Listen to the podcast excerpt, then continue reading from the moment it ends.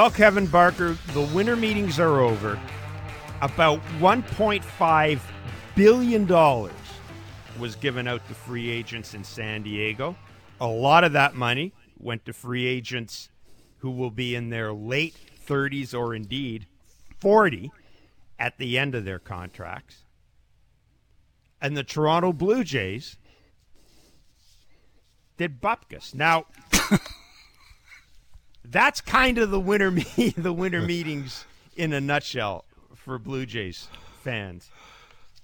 Kevin, give me your take first of all on the contracts we saw signed, specifically the Xander Bogaerts deal with the San Diego Padres, and then we'll talk a little bit about the Blue Jays and what they did or didn't do and where they need to go from here. Yeah, the well, the Padres one with the 11 years, 280 million. Uh, the number's ridiculous. Like the 11 years, 280 million for Xander Bogaerts. I mean, that's ridiculous money. At the end of that thing, it's going to look like all the other older, longer contracts. We've seen it, Jeff. We know what it's going to look like. But for me, that's the Padres looking at the the Dodgers and going, "Hey, look, they look like they're taking. I don't want to say a step back, but they got a little hiccup over there, and they're the Padres are looking like they want to take advantage of that and, and make a little run at that. And you could argue right now today." Jeff, that the Padres are the team to beat in the, in the NL West. Uh, the, I mean, I thought I thought Major League Baseball had issues with money. Like I, I didn't, I, I, didn't think. Didn't that, we have that, a lockout over that? I thought so too. I, I, I didn't think all these owners were were willing. I, we knew they had money but we're willing to spend this kind of money. And this is just tell you that, man, when, when it's go time and, and these owners are buying in to what the GMs and the presidents are selling, they will open up the wallets and put big time money no matter what your age is. I mean, look at the Mets, man. It's like it's just the the threshold. What, who, how much money that guy's going to pay in taxes is just ridiculous. So is it cool to watch? Yeah. I mean, I guess it depends on who your team is and who you you, you like to watch all the time. And it brings it back to you asked, you know, Buckus about the Blue Jays. I, I where are they going? Like uh, that that's the question here. And and if you're a Blue Jays fan, Jeff, you got to ask the obvious question. Are the Blue Jays legitimately all in? Like, can you say they're pushing their chips in the middle of the table and they're just like all the other big time teams who are going for it? That, for me, if you're a Jays fan, that's the question you got to ask yourself right. going away from these winter meetings.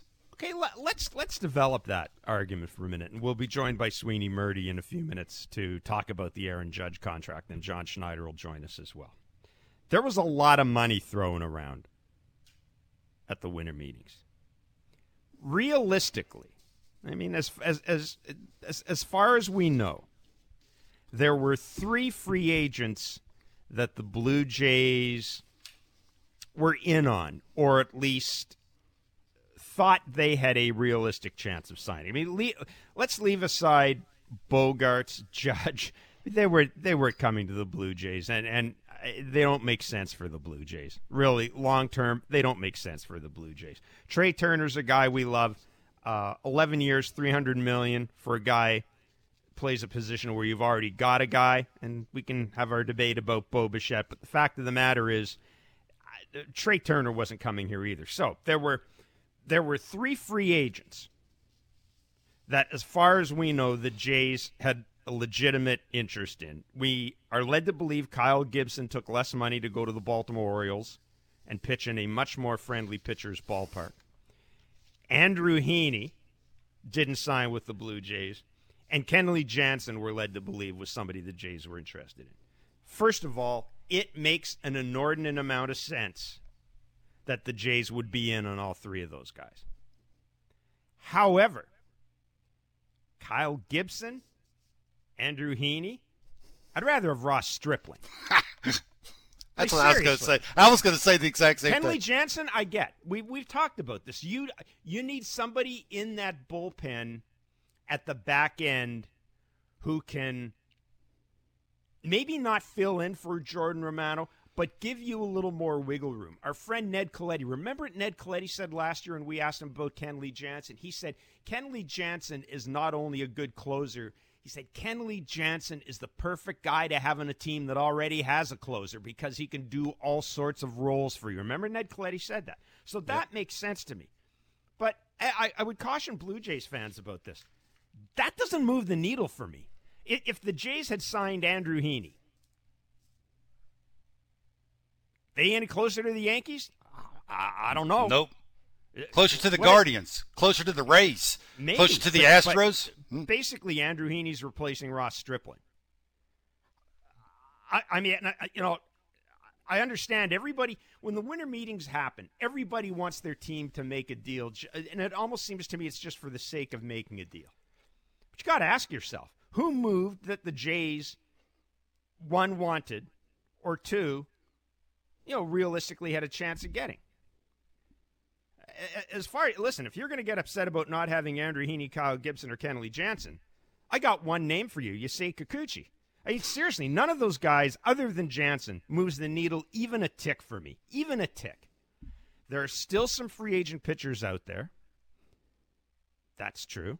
There's guys like Chris Bassitt, guys like that. Um, Brandon Nimmo, the center fielder, still out there. Now, he's probably going to get six or seven years on a contract. And you got to ask yourself, as much as you need – you know, much as it would be nice to have that that center fielder who hits left and hits at the top of the order, yada yada, et cetera, et cetera. Um, you got to ask yourself if you're to if you want to pay Brandon Nimmo pretty much what you're paying George Springer, like it, it and that's not just uh, that's not ownership being cheap. That's just kind of good business. I thought going into the winter meetings, Kevin, that the Jays' heavy lifting was going to be done in the trade market and that free agency was going to kind of fill in the cracks. In other words, the Jays would address pitching and or their lack of balance in the lineup via trade, whether that's trading prospects or trading one of their catchers or maybe trading somebody like Santiago Espinal, and then use free agency to kind of fill in the cracks, right? Maybe get a Michael Conforto or a Michael Brantley, somebody that's going to somebody that's going to give you a useful piece. I've seen nothing out of the, out of these winter meetings that has changed my mind about the Jays' direction, with the exception, and I want to get to this, with the exception, Kevin, of what do you do contractually with Bo Bichette after seeing all the money those shortstops are getting after see, understanding Dansby Swanson and Carlos Correa aren't off the board yet. Carlos Correa is going to get more money than Xander Bogaerts. Now, Bo Bichette, weighted runs created plus, was third in the majors last year behind Bogaerts and Correa. WAR, he was eighth. He was better than Carlos Correa in WAR. OPS, he's had one of the best, sorry, OPS plus. He's been one of the best hitters in baseball, not just shortstop since 2018 2019. Yes, defensive metrics, shall we say, aren't friends to Bo Bichette. But, you know, everybody got wrapped up about the Aaron Judge contract and the impact that would have on Vladdy or Bo. Aaron Judge is a different deal. Kevin, the Bogaerts deal, the Correa deal, the Swanson deal, coupled with what Corey Seager signed for last year, those are the deals that I think really have an impact on what the Jays are going to do, certainly with Bo. Okay, let me ask you a question. Has has the ship sailed on on Bo signing a big time deal here? Like, like the, the conflict that he had in the in the spring training of last I think it's last year, right? The the he's had back to back leading the American League in hits. Uh, it just for me on the outside looking in, and you can get the feel when you walk by Bo. You just can tell the relationship between the organization and Bo. I, is it there? Like, what's the, the number have to be for Bo to go? Yeah, I'm all in on that. I mean, here, here's the thing, Kevin. First of all, you know, I keep reminding people this. Bo and Vladdy both come from families with a ton of money. I, I and and I'm not saying this to denigrate anybody, but I mean this isn't Ronald Acuna or Ozzie Albies desperately needing money to feed their family. This, it's just not. It, it's not. Both of the both of the Bichette and Guerrero families are well taken care of. So you that, know it's an ego thing better than anybody. You've been around baseball that, long enough to know that's yeah, what and, it is. and that's not going to play with those players the issue I have is when Mark Shapiro talks about there has to be a shared risk between the player and the team, and when Mark Shapiro talks about finding a sweet spot, I've got to respectfully disagree. I don't think there's a shared risk here. If you want to get these deals done, the risk falls way more heavily on the team. To me, it's up to the team to move the needle in these contracts. If you want to sign Bo Bichette, then you go out and try to sign him. right? You go out and don't don't give me the shared risk stuff. No, no, you ass, you assume the risk. Your your ownership. You assume the you assume a risk every time you sign a player. There's a chance the guy could fall in the shower and tear his knee. So nah, there's no there's no shared risk here. Uh, and that's my concern about this is the Jays have been pretty good at going out and signing other people's players. But Manoah, Bo, Vladdy, how do you take care of those guys? And Kevin, at no point have we gotten the sense that Bo is. Uh, how do I phrase this? You get the sense the relationship between Bo and the organization is more strained than the relationship between Vladdy and the organization. Like Vladdy's Vladdy comes out all the time and says he'd sign in Toronto. Now, and maybe that's just Vladdy, you know, being Vladdy, and and but there is a different feeling when it comes to long-term contracts around those two players, and that could get down to personality too. You know, that could get down to personality as well. But that to me is the overriding story. I understand people are going to get upset because the Jays didn't do anything, yada yada, et cetera, et cetera. No, no, no. The the story out of these winter meetings is what is happening to the value of Bo Bichette. And and I just don't know, Kevin. I I listen. I think ownership is committed to this team. You know, I keep telling people this is an ownership group that basically went two years or a year and a half at least without having much in the way of attendance in Toronto because of COVID. They're sinking a ton of money into refurbishing a ballpark. They're signing free agent contracts all the while. So ownership's commitment.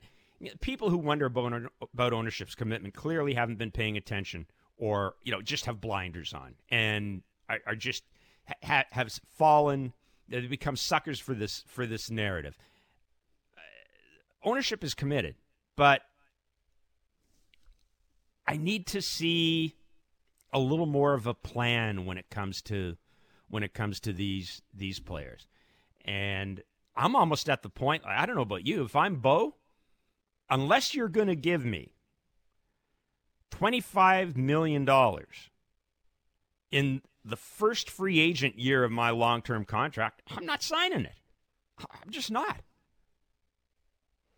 Yeah, I, well, I'm with you a little bit there. I, I, again, this is a very hard conversation to have because you, the relationship between the two parties, we're, we're on the outside looking down. I mean, we're a little closer to this than most people are when it comes to throwing your hands in the air and, and wondering why they haven't even offered. Now, I, it sounds like maybe they have, maybe they've had conversations, but, you know, maybe one party doesn't want to have the conversation at this point. It'd be interesting going forward. I, I do know, again, if you're a Blue Jays fan and you're seeing all these contending teams doing things and taking away a lot of the really, really good players. Jeff, let's be honest. Let, let, you, you have to be looking at the big teams if you're playing them in the playoffs. The Blue Jays are a good enough team right now today to make the playoffs. Are they a good enough team when push comes to shove to beat the Guardians, to beat the Yankees, to beat the Rays in the playoffs, to beat obviously the Astros are in a whole different world. So we're going to say no to that. But right now today, muscling up, my guy well, against yours. Is that is that the case? So I think that's what the Blue the Jays fans is going.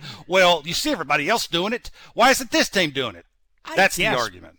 I guess, but isn't it? Isn't the pitching going to determine whether or not this team goes in, in uh, on a playoff run? And, and, again, you know, Justin Verlander's the only guy out there that, that, that really moves the needle for me. Hey, it really does. I like I said, I'd rather have Ross Stripling than Heaney or Gibson. I just would. So I mean, you still have Rodon, you still have Bassitt. Bassitt's better than you have now in your three, yeah. four, five. I mean, Berrios going to have to take a giant step forward. Let's yeah. be honest. I know you're tooting that no, athleticism but, but, but, and he's going to turn around, but he has to. Kevin, like if they want to make a serious run at it, he has to. But you can't do anything about that. Uh, oh, you, again, you, you you you can't do anything about Jose Berrios right now, and you're you have to have faith in the uh, you really do you just do you got no choice if you're a blue jay boy if you're if you're Ross, you know what If you're you know? If sitting around, you're seriously having faith in that. So you're going, you're, you're. I have no choice. bas- well, you're banking on what ifs. What if he doesn't come back and he's not, he's like he was last year? Then I'm going to make up for that. I may go out and have to overspend for a guy or two guys that I don't want to, and that doesn't allow me to go out and get a Nimmo and overpay for that. I mean, you're seeing the Athletics saying that Nimmo can get six for 132. Really? Like you're going to give that guy and for and for Oh, him yeah. to come to the Blue Jays, you'd have to give him seven and 140 That was- plus. That is that's- a ton of money. That's a great. Like, that is I- a great point. That's what I was going to say. The other thing we have to keep in mind is there is a premium to coming to the Blue Jays. There It just is. is. It Whether doesn't people mean wanna your hear it or city not. Sucks. It doesn't mean the country. It doesn't mean there is a premium coming to the Blue Jays when you're a free agent. There just is. So And that gets back to your- Is another year. that gets back money. to your point where you know you have some quality stuff at your catching position. Could you go to the Pirates and maybe talk about a Bryan Reynolds, or go to the the Twinkies and talk about a Luis Arraez? Like you're talking more about the bigger trade than going out and spending the big time money. So you- maybe you could save it to to you know give it to Bo or to Vladdy or whoever else you want to give it to, Manoah. Like there's ways, but I do think you have to get better. How do you get better? And you're going to have to give up something to get a lot better to beat the top end teams. the only three guys on the market, free agents, that I would, if I was the Jays, I would realistically look at committing big money to. Again, you're not going to sign Correa, Dansby, Swanson, any of those guys. But the three guys I would focus in on, one would have been Verlander. Verlander signed with the Mets. But one would have been Verlander, the other would be Nimmo, and the third would be Rodon. Those would be the, the, the three guys that would move the needle for me. The three guys that, if I could get one of those guys and then trade to fill in my other needs, now I'm ready to go. Let me ask you a Those question. Are, and, Which- and two of those guys are still out there. let me give you. Let me give you. uh, Which one would give you a better chance of winning a World Series, Rodon or Nimmo? Rodon. Then that there's where you spend your money. Again, it's it's you- you're probably not going to be able to get them both. Like like you're just not No, going to be able to spend that much money to get to get both of them. So you're going to pick one of which one of them will give you a better chance just by watching the playoffs. Will tell you power pitching who doesn't allow the ball to be put in play gives you a better chance of going deeper in the playoffs. And we all know the George Springer thing going to right field, keeping him on the field is better for the Blue Jays. But if you can't do it, you gave the dude 150 million dollars to sort of try and figure it out to give himself a chance to stay on the field. It's it's just going to be interesting. And again, I think if you're a Blue Jays fan and you watch the TV and all the time you're seeing all these other teams getting all these big time guys and you're doing nuts and frustrating.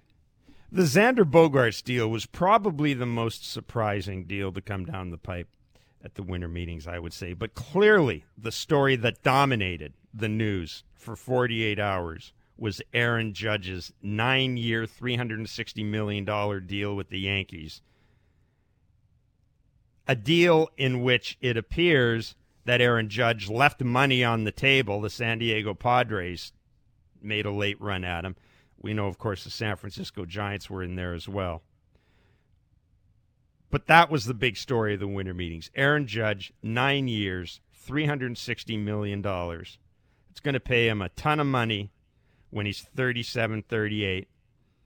We're talking a ton of money to a guy who's, what, 6'8, 6'7, 270 pounds. Be interesting to see how that body, what that body looks like when he's 36 and 37. Very pleased to be joined by Sweeney Murti of WFAN. So, Sweeney, how close do you think the Yankees came to losing Aaron Judge this week? You know, it's hard to measure how close. I mean, fairly close. I mean, I mean, you know, it's it's hard to measure because what it really came down to was where did he want to play? Because if he really wanted to play to go to San Francisco, then there was nothing the Yankees could have done to stop that.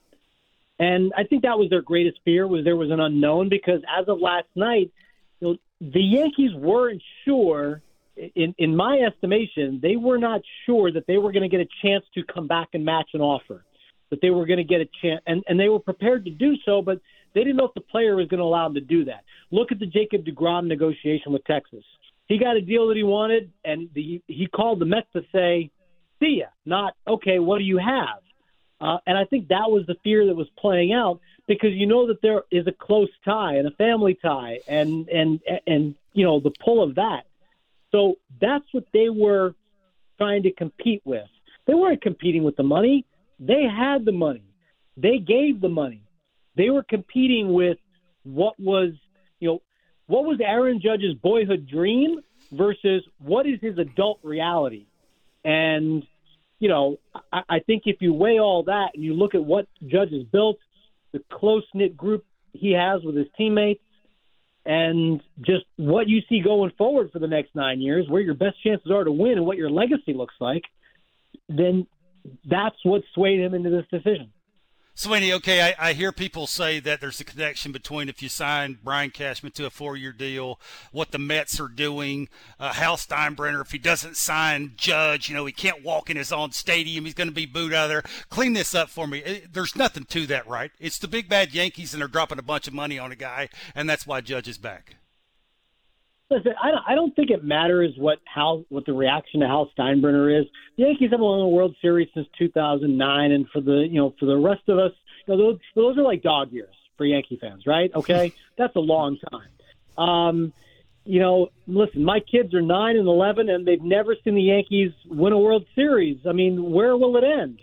Um, I I think the idea though I, I I don't know. I was searching for a line and I forgot what we were talking about. What did you ask me? oh, about the the connection between Cashman. You give him a four year deal. What the Mets are doing, and how the fans feel about Hal. Yeah, listen, they. The, the bottom line, I think, for the Yankees is that there is no version of the 2023 Yankees that is better without Aaron Judge.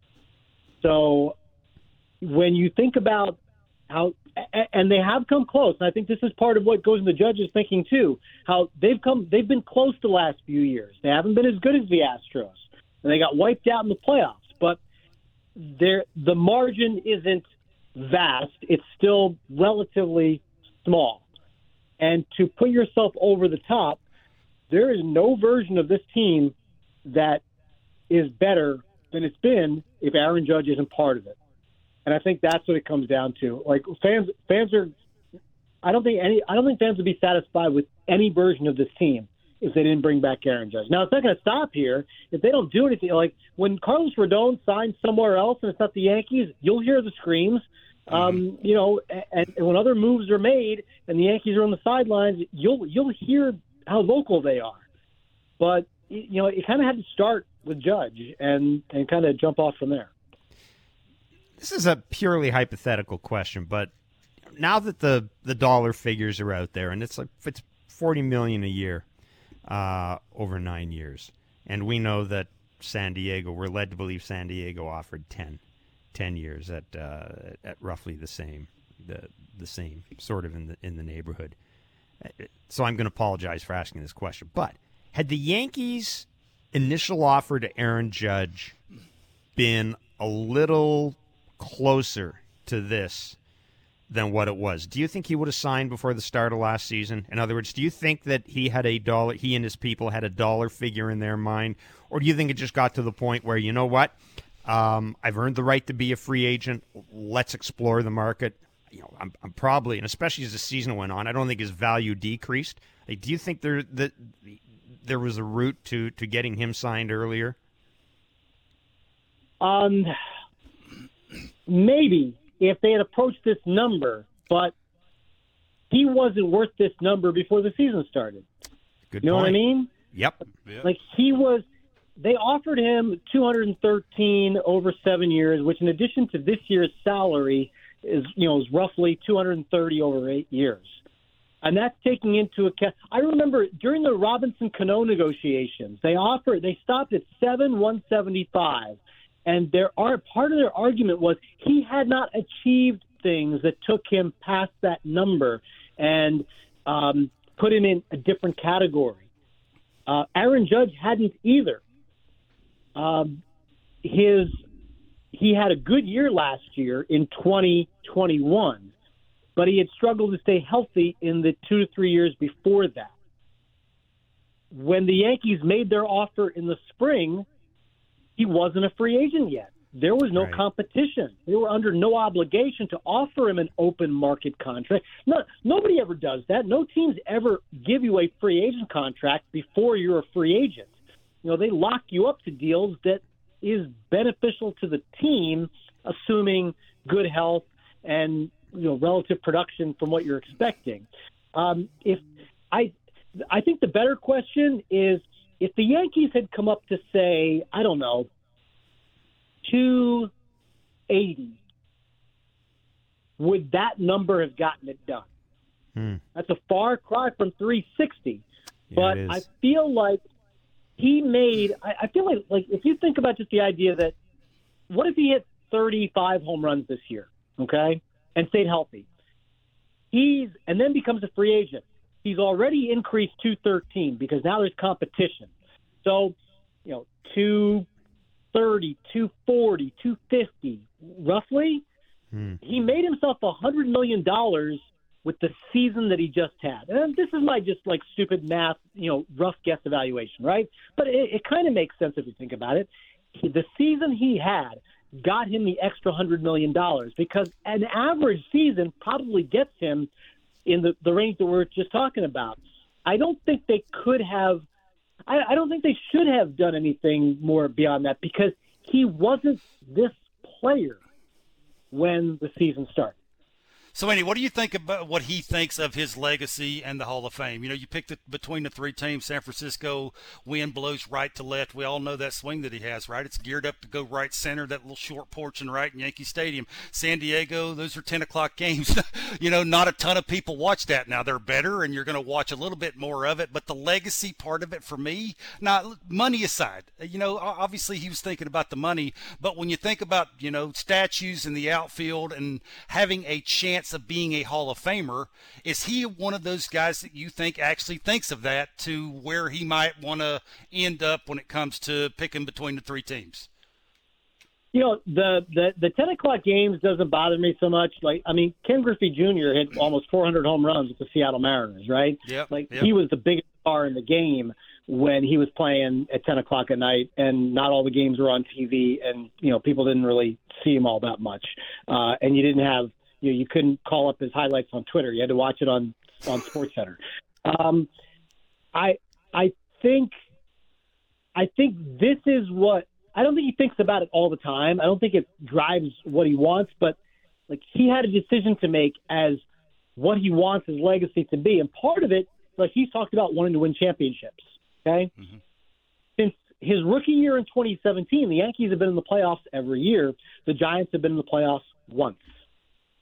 In the wild card era, the Giants have been to the playoffs in back-to-back years once if he wants to think about the idea of winning championships, the thought had to have crossed his mind that there's probably going to be a year in the next couple, if he's playing for the Giants, that he's at home after they just went, you know, 86 and 76 or something. And he's watching the Yankees in the playoffs, right? Because the Yankees still become the Yankees. I, you know, they can't replace him, but they still, you know, they still do what they do, and they they come out become the Yankees. Um, I, I think that part probably goes through his mind a little bit. And when you think about okay, end game after nine years, five stayed healthy. I've, I, and if I've won even one championship, you know, this is where legacy is. Like that, that's kind of like my earlier point. He had to decide between childhood dream and adult legacy. Okay, Mm-hmm. he's he's already halfway to establishing his adult legacy. So I I think that I think that plays in, but I, I don't think that's a I, I don't think he's signing that contract, Kevin, and saying, "Here we go. This is what's getting me to the Hall of Fame." Like Yeah. I, I don't I don't think that that's how. I mean, you know, that's not how a player thinks. Sure. What uh, what's the next move for the Yankees? Or Mm. next moves, I should say. Well, they still have a lot of work to do because I mean they're still not better than they were. Uh, Keep in mind that Houston lost Justin Verlander, so they're not as good as they were. That that certainly helps. Um, I still believe. I know that they have they have had some discussion with and about Carlos Rodon. Um, I I think they're best served by staying in that discussion and and making a play there. If you look at the Yankees rotation, and they've done a remarkable job the last two years, they've they've pitched really well. Okay, um, near the top of the league in all the categories for the last two years. But if you think about moving forward beyond Gerrit Cole next season, you have Nestor Cortes who had a fabulous season, right? But you know, I talk to people around the game, and, and like the idea of repeating that or improving upon that is is hard to do.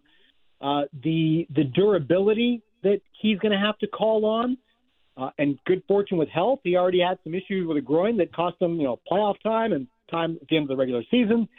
Those are things that you know you have to consider. Uh, Luis Severino coming back, who's had you know numerous struggles with durability injury. Hopefully back healthy, but again, part of the story. Uh, Frankie Montas did not ace his, you know, his first impression job interview. So you have some question marks back there. They traded away a lot of their young pitching depth the last couple of years, guys that have already touched the majors. So pitching is still a thing, but I don't think it should be about the back end. I, I, I really think that they have to go all in on the front end here, and and Rodon I think makes a ton of sense if um, if they're willing to keep pursuing that. Sweeney, last one before we let you go. Uh, when do the Yankees make Aaron Judge the captain of the New York Yankees? You know, I mean, for all intents and purposes, they just did, probably, yep. right? Yep. Mm-hmm. Um, I kind of laughed at the idea of, you know, someone said, "Can you offer him the captaincy?" Like, listen, uh, you know, I don't think you could go to him and say, "Here's 310 million and the C." yeah. Okay. yeah. Like it's like no, no. Let, let, give me the 50 mil and we'll talk about the C. Right. That's. I I I think you've kind of people were wondering why he wasn't already. Well, because he wasn't signed. He was you know he was heading to free agency. I mean, I mean only an idiot names a guy captain who can walk away in free agency, right? Mm-hmm. Um, so I I don't think that you know it it feels like formality, foregone conclusion, and and whether or not they actually name him, I mean, you've you've just done it, right? Mm-hmm. He's been the face of your team. He is the clubhouse leader. You just signed him for nine years. There is nobody signed longer than Aaron Judge. I mean, so whether you want to give it a title or not, you you basically did it already. Sweeney, really good of you to join us today. Thanks so much, my friend. Great stuff. Thank you. All right, fellas. Thanks for having me. Appreciate it. Thanks for letting me ramble as always. Even though the Blue Jays didn't make a deal at the winter meetings, there was a lot of talk with agents, a lot of talk with teams, and in some cases, in some cases, one-on-one discussions with players. That's what the winter meetings is all about. It's an opportunity for everybody to get together in one area an opportunity for a lot of organic discussion in addition to plan discussions. Literally everybody who was there for the team general manager, assistant general manager, scouting guys, coaches, minor league guys split up. They're given responsibilities. You know, you'll talk to this team, this group will go here, this group will go here. There's a lot of that that goes on. There's a plan. Teams plan for the winter meetings. Teams have logistical setups for the winter meetings the manager always plays a significant role in that because as much as the general manager and the president are the guys that hand out the money, the manager is generally the guy the pitcher is going to, or the, the pitcher or player is going to see when they come into the clubhouse every day. It is the first winter meetings for John Schneider, the Blue Jays manager, and we're very pleased that John Schneider joins. John, it's your first winter meetings as a major league manager. Walk me through your role with the Blue Jays at these winter meetings? Um, you know, it's being in touch with the front office. It's um, meeting with a few people. You're visiting with um, agents. You're doing some media stuff. You're kind of connecting with people you haven't seen in a couple months, and um, enjoying the weather in San Diego. So I think kind of just being part of the process and part of the plan with our group, and um, you know, doing a whole lot of learning as we go. John, when you're driving away or flying away from San Diego, tell me what your definition of a good winter meetings would be. You know that I think you you put everything into place before you know everyone kind of arrives in one spot, and then you know you want to continue to make steps toward what your goals are. You know, I think everyone kind of has the assumption that the off season is done when everyone leaves San Diego and it's just getting started. So there's obviously been you know big names and a lot of moves, but I think a good winter meetings for the Toronto Blue Jays is you know additions if there are additions that they're going to make us better, or continuing to move forward with the plans that we have um, you know, with everyone being in one spot. So those those plans do come to fruition soon. John, when you talk to uh, players, when you talk to free agents in particular, what questions do they have about Toronto? What questions do they have about the Blue Jays? And and, and, and what do you what do you think the general perception of the Toronto Blue Jays is, you know, amongst sort of the wider player group? you know, they don't have too many questions. They they see us from afar. I think they get caught up in you know the city itself, and they have questions about that and going over the border, um, you know, and how that's going to be for their family. But they're they're interested in kind of our overall vision. They're interested in the the types of you know, people that are in the clubhouse and the personalities on the team. They're interested, you know, about their role or possibly what their role might be. Um, but I think kind of our, our play, you know, speaks for itself, and I think that our city kind of speaks for itself. And a lot of the guys have been there as visitors, and um, it's just kind of just asking a few, you know, questions to kind of tidy up any loose ends, really. Okay, I got to ask Don Mattingly. I know you probably had a little hand in, in you know him coming here with the Blue Jays. I, I got to get your first thoughts, right? When when Ross came to you and said, I'm assuming this is the way it was started. Of you know, we're thinking about bringing Donnie baseball here. Tell me your thoughts. Were you happy? You know, and what do you think Don can bring to the Blue Jays? Yeah, I mean this this has been going on for a while. You know, it was you know all the way back to when I was kind of going through the process of getting the job, and you know you start to you know wander through names, and it's a it's a really wide net. You narrow it down, and um, you know, having those conversations go from introductory ones to a little bit more in depth with Donnie uh, were really cool. And it was um, a very thorough process. It was conversations with the front office, it was conversations with me.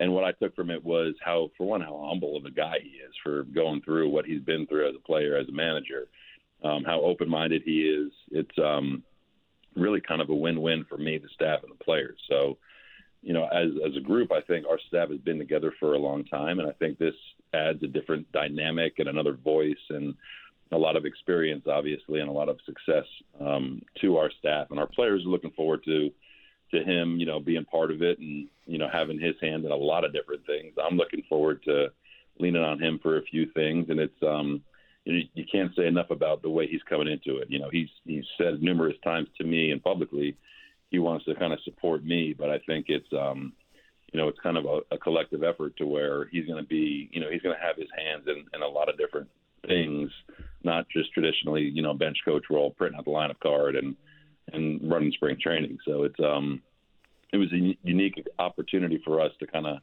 cross paths and um, have him be available. And then once we got the conversations going, it was a really good fit. John, how do you ensure because because look his his reputation as a hitter is you know without without parallel in in in, in some in, in some ways. How do you ensure that there's no stepping on toes when it comes to other coaches or that the you know the path of communication for players is is clear, especially when it comes to, to working on their hitting?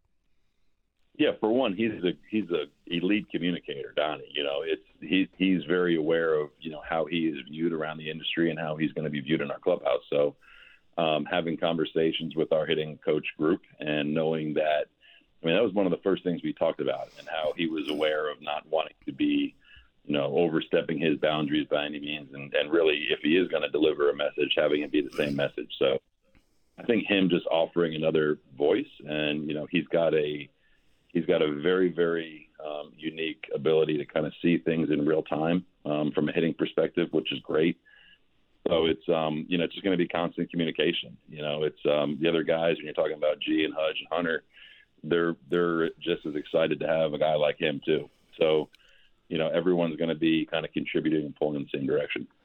John, whatever I heard Teoscar Hernandez got traded, wasn't a shock to me. But I started thinking, how are you going to make up for it? Now I'd be shocked if, if Ross doesn't go out and maybe get a center fielder and and you move George Springer to right field. That'd be perfect scenario. But if you don't, the first guy for me that came to mind was Lourdes Gurriel Jr. And I was thinking about you and and then Donnie Baseball coming. And you know, you look at Lourdes. He hit 21 home runs uh, a couple of years ago. He hit five last year. You know, you take away the 25 and 80 from Teoscar, and if you don't go out and get some guys who can, you know, hit 25 and 80.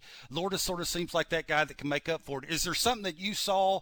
Is there something that you guys have said, uh, you know, off season, go work on this? And I know the ball away, sort of, you know, he was trying to punch that thing to right instead of drive that thing to right. Is there an, an approach that he may change to gain a little bit more power and get back to that 20 home run guy?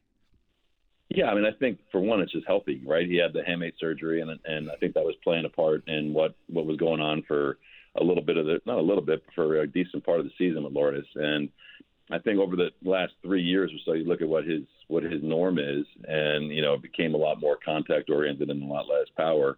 So hopefully, being healthy, I think, is the biggest thing. And then, you know, he's he's a talented hitter, bat the ball. You know, he always he's always been able to hit, and I think that when we saw him go from you know a little bit of a chase guy last year to really commanding the strike zone a lot better last year and carrying that into this year, that's going to open up more opportunities for him to get in leverage counts and then and then take a chance and, and let it go um, when he needs to. So a little bit of an approach thing from that standpoint where he's learning that he is going to be in, in better hitting counts um, because of his approach and then just being fully healthy, man. I think if that's if those two things line up, you know, you're looking at you know the typical production he's had, you know, with the exception of last year. John, is he expected to be good to go for spring training? Yeah, he should be ready to roll. No okay. concerns there. Uh, another guy that we've been keeping our eye on a little bit in the winter, in the off season, I should say, is Nate Pearson. What are your reports on Nate Pearson uh, from winter ball, and and how do you see how do you see Nate factoring into things? I, I guess a lot will depend, won't it, in, on what the offseason brings in terms of in terms of moves.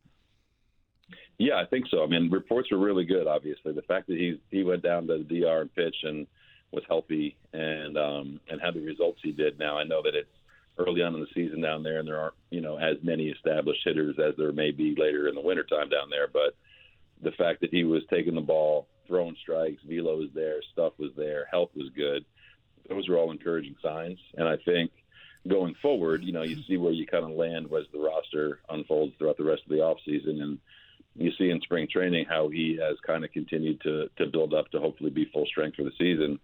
You know, we're talking about, you know, a guy that we, you know, just a couple of years ago, we're, we're talking about, you know, an elite prospect. And he's battled through some stuff.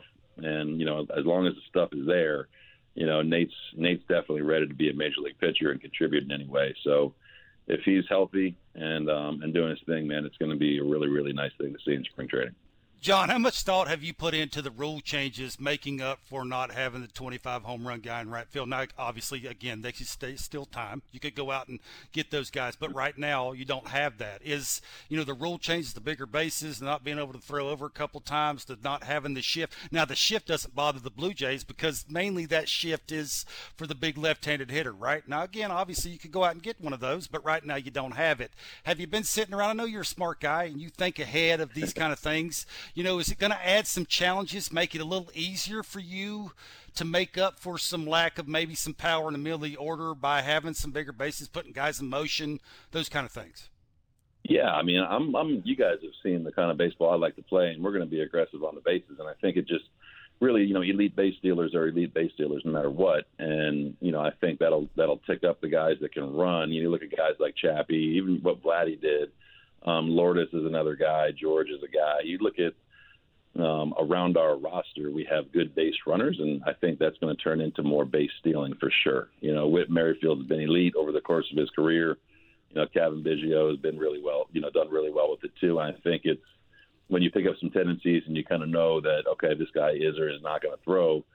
Um, let's force the issue a little bit here. We'll definitely look into doing more of that. Um, there's definitely more ways to score than just a home run. That's going to be a uh, a point of emphasis, I think, once we hit camp.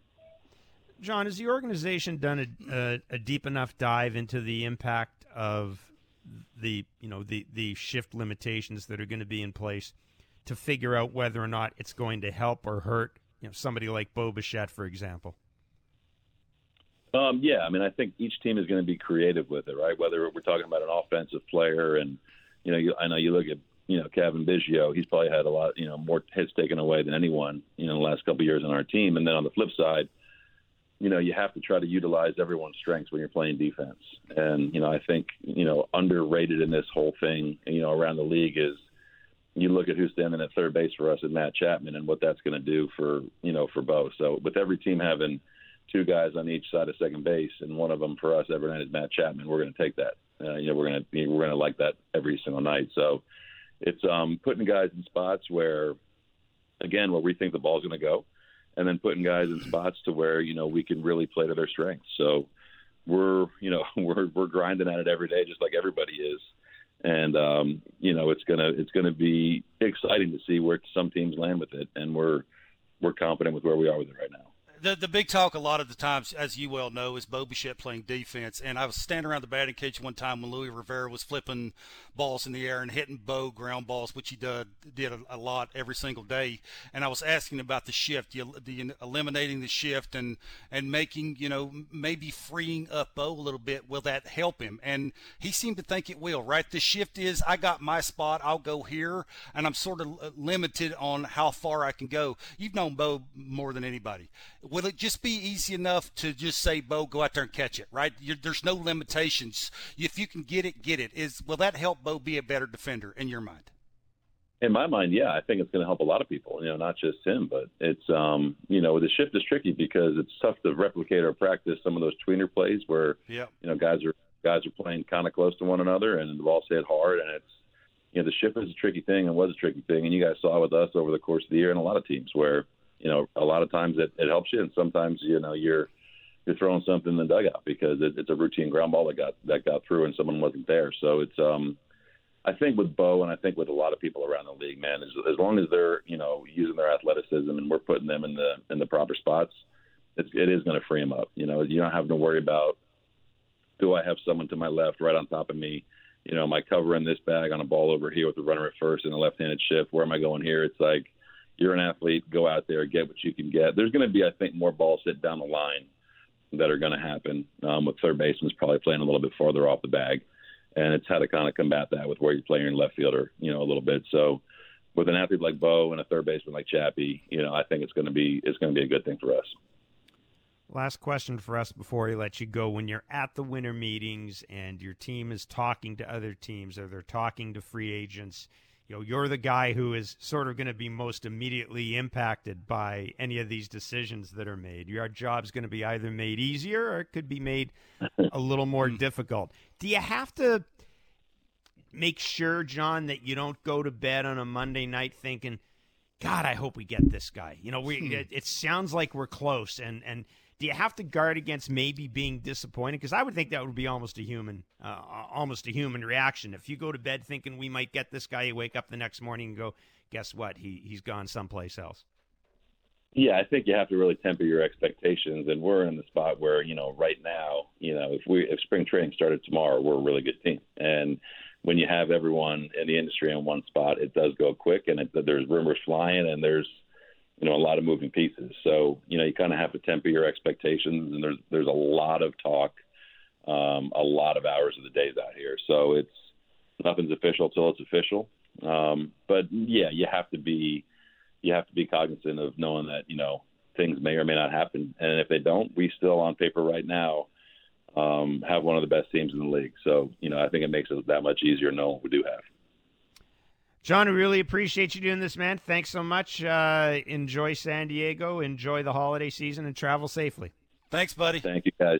Yeah, you bet. Thanks, guys. Well, we haven't done this for a while for a variety of reasons, but uh, I threw out on Twitter that we would be taking questions for Kevin Barker on uh, this edition of the podcast. And as always, you can reach us via DM. My Twitter handle is SN Jeff Blair. DMs are open. Kevin, we got a ton of questions. I, I, I, I cannot, I can't put it any other way. Um, got like 50 questions, 51 DMs since I tweeted out this. So I've I've I've I've gone through and, and compiled what I think are kind of a representative sample of questions, and I want to get that. Uh, Travis Henry, longtime listener uh, from Saskatoon. Did the Blue Jays move Teoscar too fast? Given all the payroll room they have, could they have maybe waited until they acquired the outfielder they wanted to part with and then move Teoscar so you don't have to look desperate and pay something crazy or make a bad trade to fill the hole they have now? As it is right now, I don't think the Blue Jays would be happy with their starting outfield. Like, Whit, Whit we don't know how we, we don't know how healthy Lourdes Gurriel Jr. is going to be. Hamate injury is a tricky thing. Right now, is. George is the only outfielder that I think you'd be like. I don't want Whit Merrifield starting. Whit Merrifield, I don't either. bench guy. Right now, George Springer is the only guy they have. So, Kevin, that's Travis's question. Yeah, it's a great question. Uh, uh, look, I, I think that's more relationship driven. I, I don't think it has anything to do with contract, and they they can't eat it. I just think the two sides didn't like each other. I mean, there's no other way, Jeff, that I can say that. Like I, uh, all information and everything that I was pointing towards, uh, you know, one side when it come push to shove wasn't going to give the other side the money that he thought he deserved, and as soon as they could part ways they were going to do it and i think this is what that it was all about i don't think it had anything to do with you know you you're worrying about who's going to play right field after you get rid of Teoscar. you're worrying about the 25 homers i don't think that's what it was about i just think it was two sides that weren't on the same page and one side's going a different direction And, and here's the other thing. I mean, I think you have to look at it a different way, Travis. If you're the Blue Jays and you are shopping for a free agent outfielder because you know that your best chance of getting that left handed bat is through an outfielder, when you approach an agent or player, it's a tough sell saying, hey, we want to sign you. I know we still have a guy in right field, or I know we still have Teoscar Hernandez, but don't worry, we're going to trade him. Mm-hmm. That's a tough sell to a free agent. Nobody wants to go someplace where they're going to be sharing a job or riding the bench. As well, let's just say the Jays had gone out and acquired, I don't know, pick a name. Let's say they'd gone out and signed Brandon Nimmo. Now everybody in baseball knows you're trading Teoscar Hernandez. A year away from free agency, you're not even getting Erik Swanson in that case. You're just not. Because everybody's looking at the Blue Jays and going, they're screwed. They got to get rid of this guy. Uh, I'm not, you know, we'll we'll lowball him. So I think you have to look at it a little differently. You have to create that opening to sell yourself to a free agent and to maximize the value you're getting in return. And, and also, Travis, we, we, me and Jeff, and Jeff especially, has been talking about George Springer moving to right field. This just makes that sale easier. Like now, you can go to the party of, of George Springer and go, "Hey, there's nobody over there. Yep. You know, we would love to have you over there so you can play more. The more you play, our team's going to be much better, and we'll go way deeper. Exactly what the goal is. So I just think it's an easier sell. This is from Tom Shep. What is a reasonable and valuable signing the Blue Jays can make for outfielders, starting pitchers to address weaknesses in the team? Not pie in the sky suggestions, but realistic ones. Also, what are the chances of signing Stripling? I would say I'll- none to the Stripling. Yeah, I, I, I will. As much as I wouldn't mind having him back, Tom. Me I- I, too. think I think Kevin's right. Um, I, I think Ross will probably Ross will end up. I mean, you've heard a lot of teams in on him: the Mets, the Orioles. Um, I, w- I wouldn't rule out the Dodgers, frankly, or a team Me like either. that. I, I, I just wouldn't. The Angels. There are a lot of teams that I think Ross Stripling Yeah. uh, could end up playing for. Look, you are right though. You know, we've talked about players the Jays realistically had a chance at getting. To me, they're all still out there. Mm-hmm. Uh, I think Brandon Nimmo. Ooh. I think Michael Conforto. mm-hmm. I think Michael Brantley Yeah. and you know, Chris Bassitt. Maybe there there are still players out there the Jays can get as free agents. And frankly, we don't know what the trade market is. I- guarantee you right now, there is a trade Ross Atkins could make today. We got no clue about it. Like it's mm-hmm. not. You never know everything that a team is doing. So I think you have to keep that in mind. But those are the names that that jump out that jump out to me. And you know, you also have to see what happens once players come off the boards. We hear the Chicago White Sox are interested in moving one of their relievers. I would you take a look at Liam Hendriks? 14 million this year, sorry, 15 million this year, 14 million next year that vests if he's traded. I mean, I might. We know that Liam Hendriks wanted to pitch here, and that Toronto was one of his finalists along with the White Sox. So there's a lot of things. There's Two- a lot of things going on. Two inning closer would be great. There's also Kevin Kiermaier, a healthy Kevin Kiermaier you can fill in. He's an elite defender. Uh, Nathan Eovaldi, which you've been tooting at. I mean, you know, if the velocity ticks up a little, he'd be your Nathan good, he, He'd guy. be your good fourth guy. I mean, he, he throws like he hates you, which is a great thing. You want to be an and intimidator in the American League East. What better place to come than the Blue Jays? There, there is names you can fill in. I just And the dude's pitched out of the bullpen in the postseason. Nathan I, can can you explain to me why when you mention Nimmo's name I cringe? Well, can you can you explain that to me, Jeff? because I, I do. think- because I don't think because because I don't think he's the type of guy that at first glance you want to give seven or eight years to, which I think it'll probably take six or seven years. I don't know about eight years. Uh, defensively, you can do better. Yep. Uh, Would but he lead off for the Blue Jays? I don't think so. I think he'd be. Would he hit second? guy. Yeah. He's taking it Maybe. bad away from Bo or Vladdy late in There the game. It's, it's, I mean, are you giving a guy a seven-year deal at 140ish to hit Great eighth point. or ninth? I, I, Jeff, I, I mean, all these things have to all these things have to uh, factor in. Yeah. Uh, Aiden P. I know I'm a broken record in this question, but it seems more pressing than before. It sure does, Aiden. Likelihood of Bo and Vlad being extended. here I'll, I'll I- ask it a different way. Which one do you think they will sign first? Kevin, I, I, I hate to be in. You know, I hate to be in the. I, I don't know. I, I, I have no idea. Um, I have no idea. Can I say I want to see? I, I mean, I, I shouldn't go down this road. I was going to say, can I, can I say I want to see how Vladdy shows up in spring training, what he looks like? What do you mean by that, Jeff? I, I just, you know, I just want to know. Appearance? I, I want to know. Is, is he, is he, is he going to be in shape? Um, Is he taking it serious? Oh, I think he's taking it seriously, but but is he going to be in shape? I mean, I, that's a tough question for me. I, I we've had this discussion all along. If you ask me, I look at those two bodies, like physical bodies. I'd rather invest my money in Bo, but we know that Bo has issues defensively. The one thing I will say about both of those guys, they play every day. They do. They play every day. So I, I honestly don't know. I, I I hate to say that, but I truly do not have any idea. I truly do not have any idea which way I would go. Uh, Rattan, with the free agent market taking shape, left-handed hitting becomes more of a priority. Nimmo, Benintendi, Reynolds, etc. Who or what is the most likely outcome? Thanks, uh, Rattan. I forgot about Andrew Benintendi. Uh, he's a guy that we know the Jays had some interest in. Went to the Yankees at the trade deadline. I still think the Yankees are probably going to end up re-signing Andrew Benintendi. I don't think they're done just because they got Aaron Judge, Brandon Nimmo. We've talked about. Bryan Reynolds is an interesting case. You got some years of control. He's another guy who profiles perfectly for the Blue Jays. There's a familiarity between the Jays front office and the Pirates front office. Uh, based on the early indications, you know, first of all, the Pirates don't have to trade him. Just because he wants to be traded doesn't mean jack squat. The Pirates are under no obligation to trade him. But based on the early indications, what the Pirates are asking for initially, you would have to be prepared to move Moreno and or Martinez probably to get this guy. Would you do it? I would move Kirk and Orelvis Martinez to get him.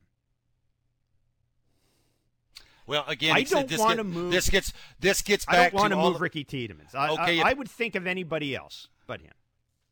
Okay, if, if you get rid of your cleanup hitter and your five hole hitter, how do you fill in the blanks?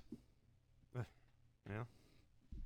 I mean, if you get rid of Kirk and Teoscar, holy mo- moly! I mean, y- y- your pitching staff was uh, last year as it is. I mean, now all of a sudden you're putting so much pressure on them to keep the other team from scoring three or four runs a game, Jeff. I, I just don't know now that you can All of afford to do things. that.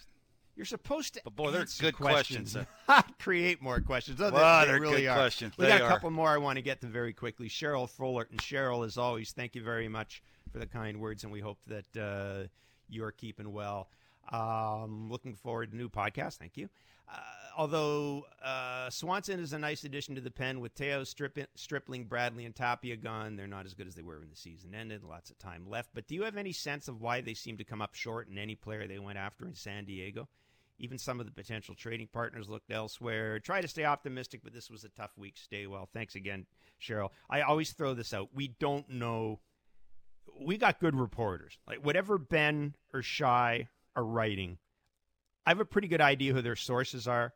Mm-hmm. And when they say that the Jays were talking to an agent or in in this guy, you can take it to the bank.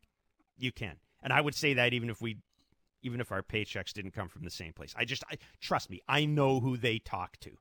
They're not pulling this out of their ass like some people are. So wait, wait. but having well, said that, we don't know entirely what is on the table in terms of a trade and we don't really know how seriously the Jays went after different different free agents. Yeah, and I think it gets back to that thing. It takes two to tango. You, you got the players got to want to come here. Like you can throw the extra year, you can throw the extra money. Oh yeah, the player, the family has to want to come here. I know Canadians don't want to hear that. It's a fact. Like I've talked to enough players, I've talked to enough agents that that's the thing is, you know, you'd rather sometimes take a little extra, little less money and go to that place than come here. And I think that's what the Blue Jays as an organization are fighting. Do you really want to pay the extra year for a guy that you really mm-hmm. didn't want to pay that to begin with? What the teams in the United States are paying. So there's a fine balance there. That's why it's a lot a lot of the times frustrating to watch all these other teams making all these big time moves and the Blue Jays are eh. You know, I think the Jays look at it this way: the, the Jays, the Jays think they've got a three or four year window here. Like, all you have to do is look at their contracts. Look at Jose Berrios' opt out. Like, there's a three or four year window here. That's what the Jays are working on.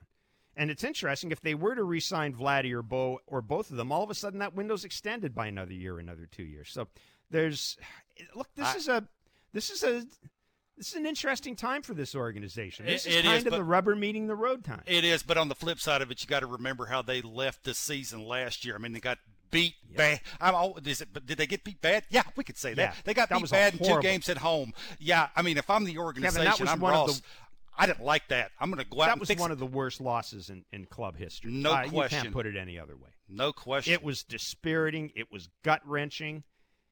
Uh, in some ways, it was embarrassing. It was an awful, awful last taste to leave. and the, the only way fans. you make fans forget about that is you got to go out and do something. Last question, Anthony Belisi. Are you confident that Shapiro and Atkins have the know-how and ability to make a team elite and a realistic World Series contender? There is this narrative out there that I don't understand. That Ross Atkins is too cautious that the front office is too careful. First of all, they are a process driven front office. They do need to have a meeting to figure out whether it's Monday, Tuesday, or Wednesday. I mean, they do. They, they, they just do. Um, but having said that, look at the contracts they've given out that haven't worked. Like, you say, Kikuchi. Yeah. Hyunjin Ryu, even some of the, the lesser ones, Tanner Roark, I mean, these guys. What, the, the Ryu thing worked out. Yeah, worked but out. what I'm saying is this front office is not afraid. I, I would suggest that sometimes this front office takes bad gambles as opposed to being too conservative. See, I read that. I read that text when you were reading it as why aren't the Blue Jays all in? Like, when is that going to happen? Like, if there's a big time, I'm paying for it. I don't care what it costs. I'm, I'm going. Like, these other teams are paying. They're all in. Like, a lot of these teams. And how did the Blue Jays consistently, right now, today, compete against those teams when it matters the most? The Jays are good enough to make the playoffs, Jeff. They are. They're going to make it expanded playoffs are going to make it. But once playoffs comes, do you think they can match up against those teams that spend all the money? No. And I think that's the frustration with the down. fans is can you push all your chips in and go, okay, we got the surrounding pieces here. Now you just finalize it and now we go. Here it is. Yeah, I um I wonder if signing Bo or Vladdy to a long-term contract wouldn't put some of this discussion to bed. I'll bet you if you did That's that and signed Carlos Rodon, on top of it. Yeah. Yeah, that would do it. Yeah. Um, it's like the Yankees went out and signed and gave Judge all that money. Are they a different team than they were last year? Nope.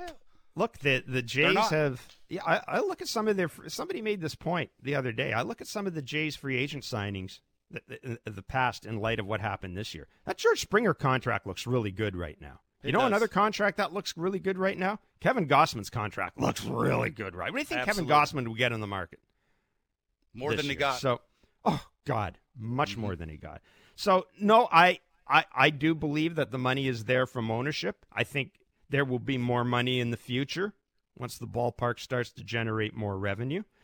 Um, but I, this narrative that the Jays are too cautious and Mark Shapiro is more interested in refurbishing the stadium than he is building a team. I, I just, I, I, I just don't see that. I do think that the Jays, the Jays have a value attached to a player and they stick to it. I, I know that one of the issues when they were talking to Liam Hendriks was Liam Hendriks and his people valued Liam Hendriks differently than the Jays did. They just did. And there was no movement. There was no movement towards getting a deal done. Uh, but that's different than saying that they don't have the vision or that they're not, you know, that that, they're not equipped to go all in and, and really take and really take that final step. I, I I just think there's a lot that they are dealing with right now, and you know, Bo, Vladdy, and Manoah. You've you know those are those have got to be those have got to be concerns right now. You, you've you've got in your mind you have to have an idea. I think how do I keep those three together for as long as possible?